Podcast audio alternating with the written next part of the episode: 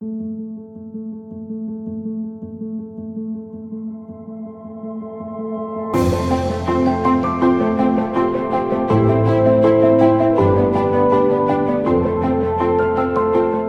everyone. This is with Drive Through Therapy. Thank you so much for joining me tonight on another episode.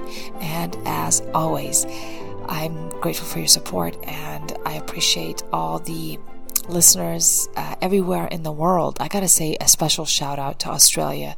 You guys have been awesome. Thank you so much. Also, United Kingdom comes right next.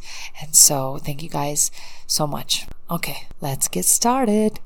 So, I wanted to first start off by talking about a recent interaction I had with a patient of mine.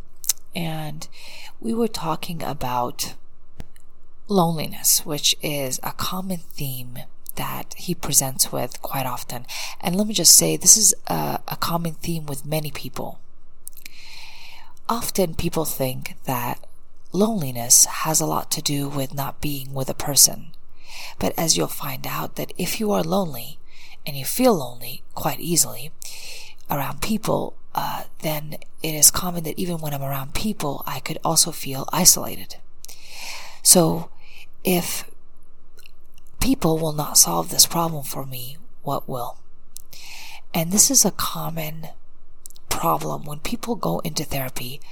They don't know it's called loneliness and they believe that another person would cure this for them. That if I made this relationship with my wife work, you know, if we we we just make this work, it'll it'll I'll get rid of my loneliness. Or if I even cheat on my wife or my husband, I'll feel less lonely. Or if I go out on dates, I'll feel less lonely but I think that eventually what ends up happening is that people are just doing patch up jobs, but nothing is really handled from the inside.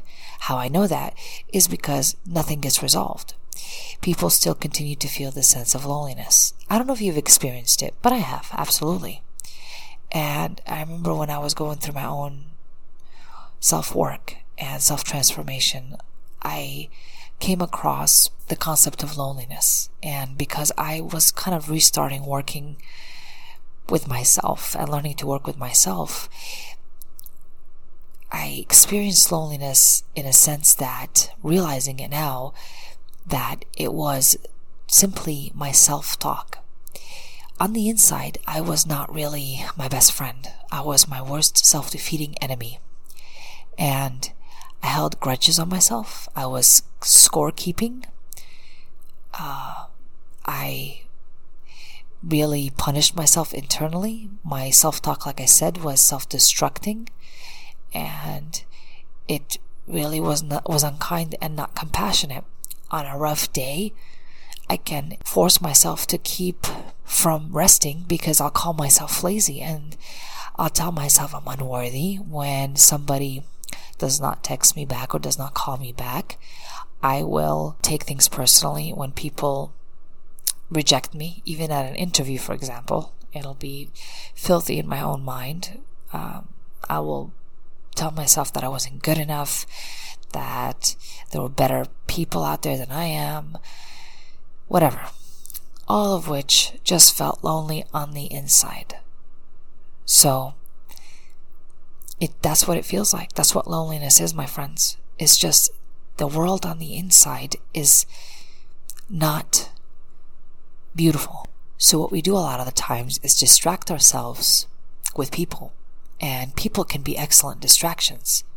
I can even learn to like myself by being with another person that pays attention to me, that finds me uh, a good person. I mean, even if they're a little bit better than what they sound like in my head, I will, I will get distracted away from me. But what happens is when they leave, as they must, go to work, do whatever, have a life that is not involving me, cool. Let's say they do that. What ends up happening to me on the inside when I don't sound really good is that I, I'm back to my loneliness because I have to deal with myself. And again, on my, myself is not nice to deal with. It's not compassionate to me. It doesn't like me unconditionally. It has conditions to my self love. So it's hard. It's lonely. And this is rough because uh, if I'm that type of person, I will really be quickly attaching to people and will have a hard time when people leave. And change is part of life. We evolve. And sometimes we will outgrow relationships or outgrow friendships, and that's okay. That is part of life. But oh God, not to the person that is lonely on the inside. They will continue to fear abandonment. So the cure becomes I continue to try to fill in every space with people. I will try to chase them down. I will try to make them stay. All variations of this because I cannot stand myself. The biggest form of entertainment will be everything that has nothing to do with the inside of me. Any form of relief will not be me. It will be other people, other things, other situations, and it will not involve really the inside of me. So it seems like most people, I don't want to say most people, many people, uh, seem to find themselves less and less reaching within for their source of relief. We are simply distracting. We distract a lot with now Facebook, for example. We distract a lot with social media in general. It's a big, large form of escape, escapism because it is never ending and it reaches everywhere in the world. So anytime I need it, I, it is handheld. I can get to it and I can escape. The problem with that is I need you to work with you.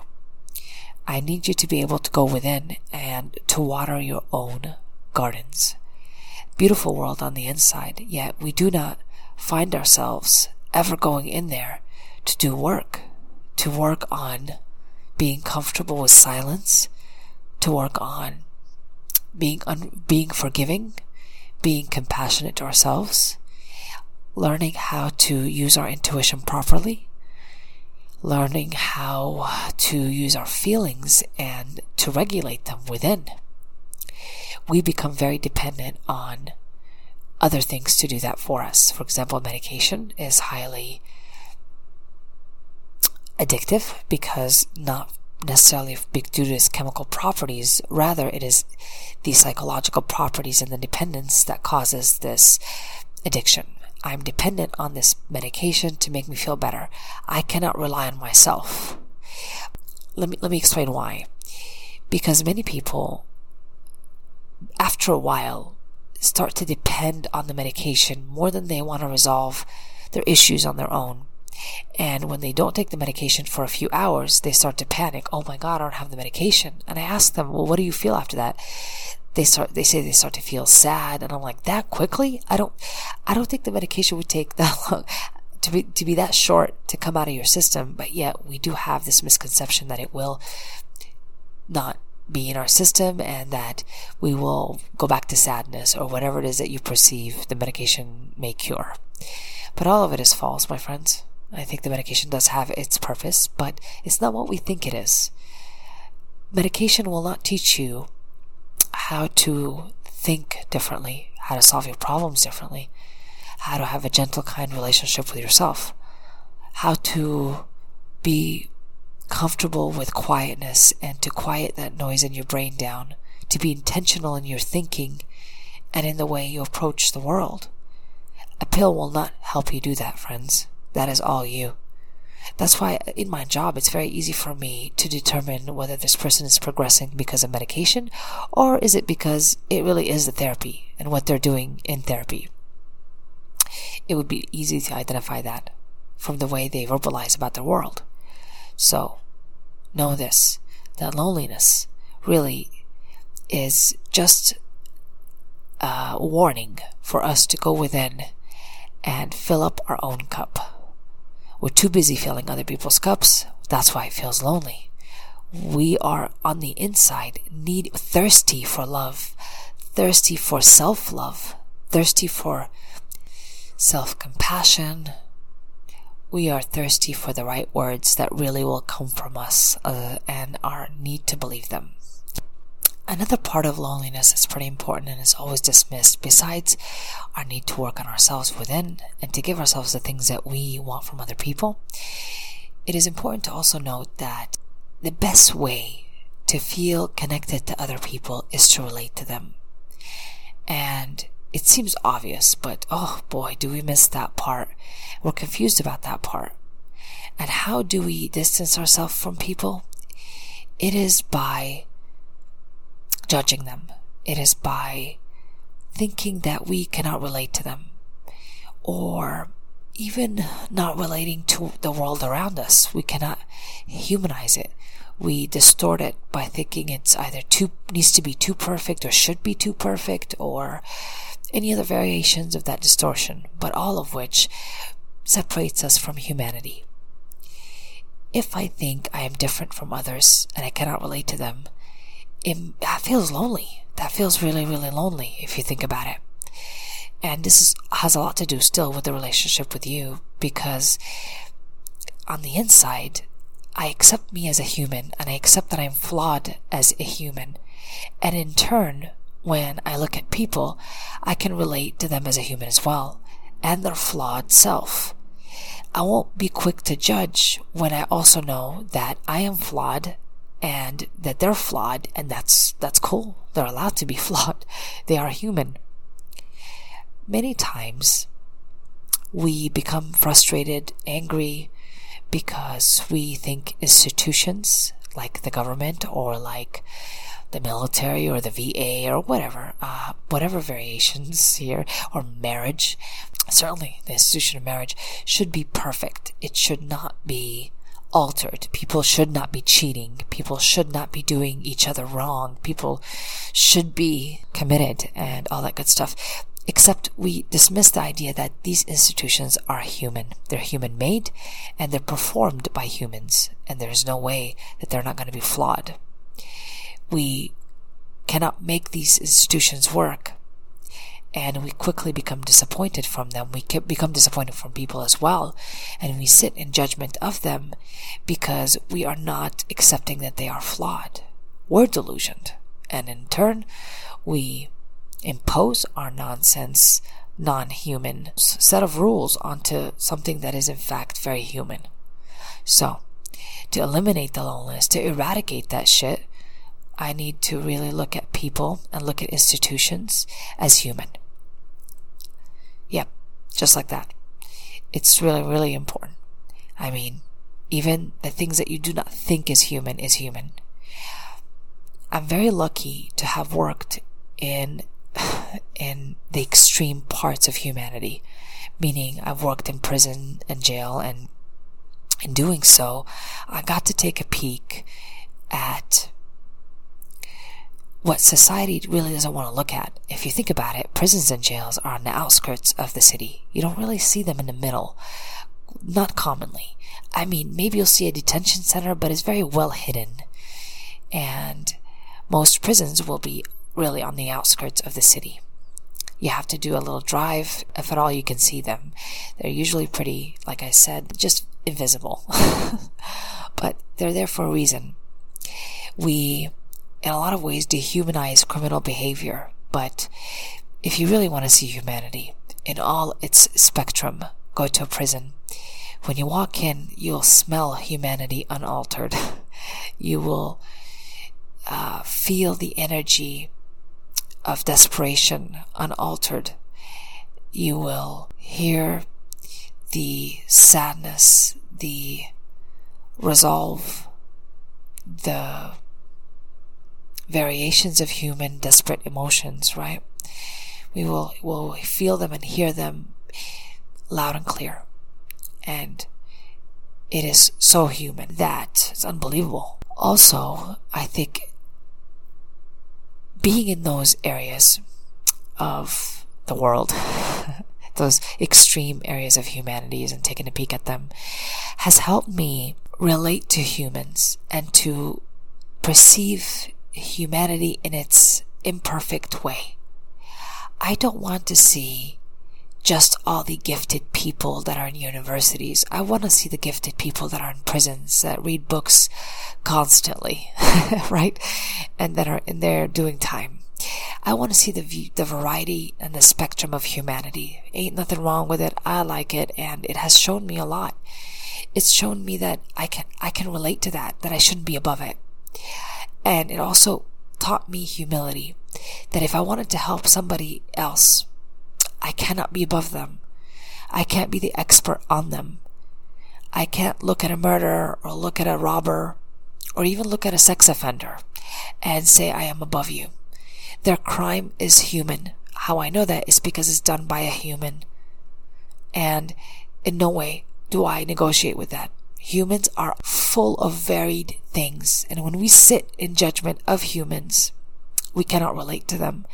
And when we cannot relate to humans, my friends, when we exclude them from our world and we place ourselves somewhere in proximity above them, we are lonely. We become isolated. We cannot connect with people and oh, this lonely cycle will continue.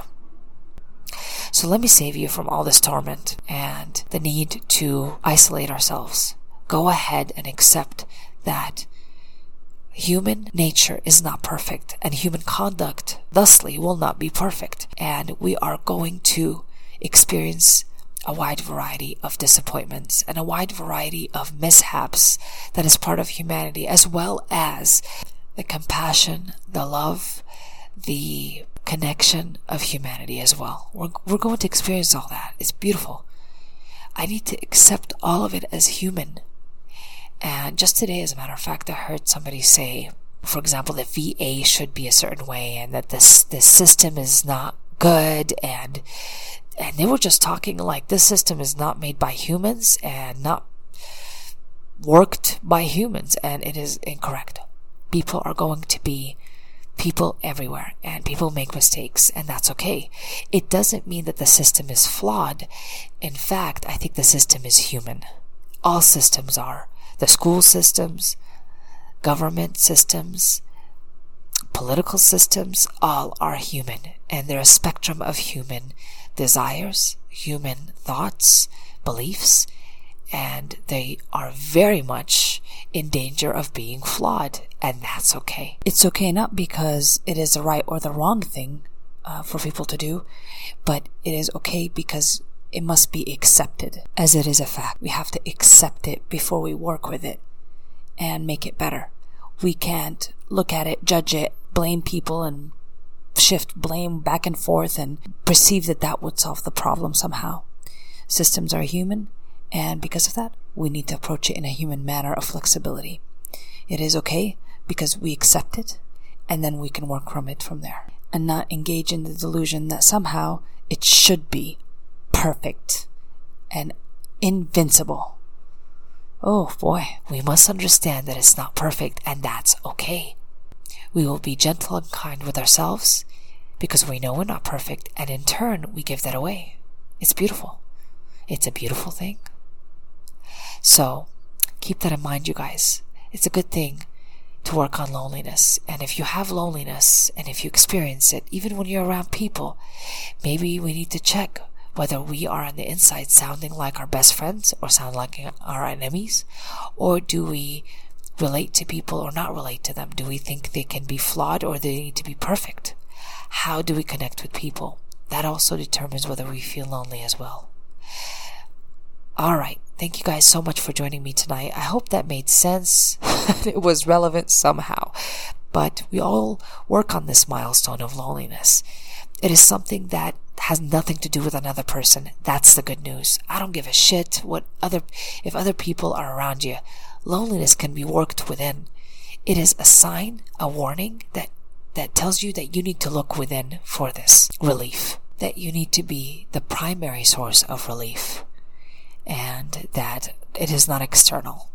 That external will only be a distraction or a temporary patch up. Get ready for disappointment, as it is flawed. So if we can't connect to it on that flawed level, you're gonna get disappointed and it's gonna feel really lonely. Alright. Thank you guys so much for joining me tonight. I'm sending you a ton of love and a ton of light. This has been an episode of Drive Through.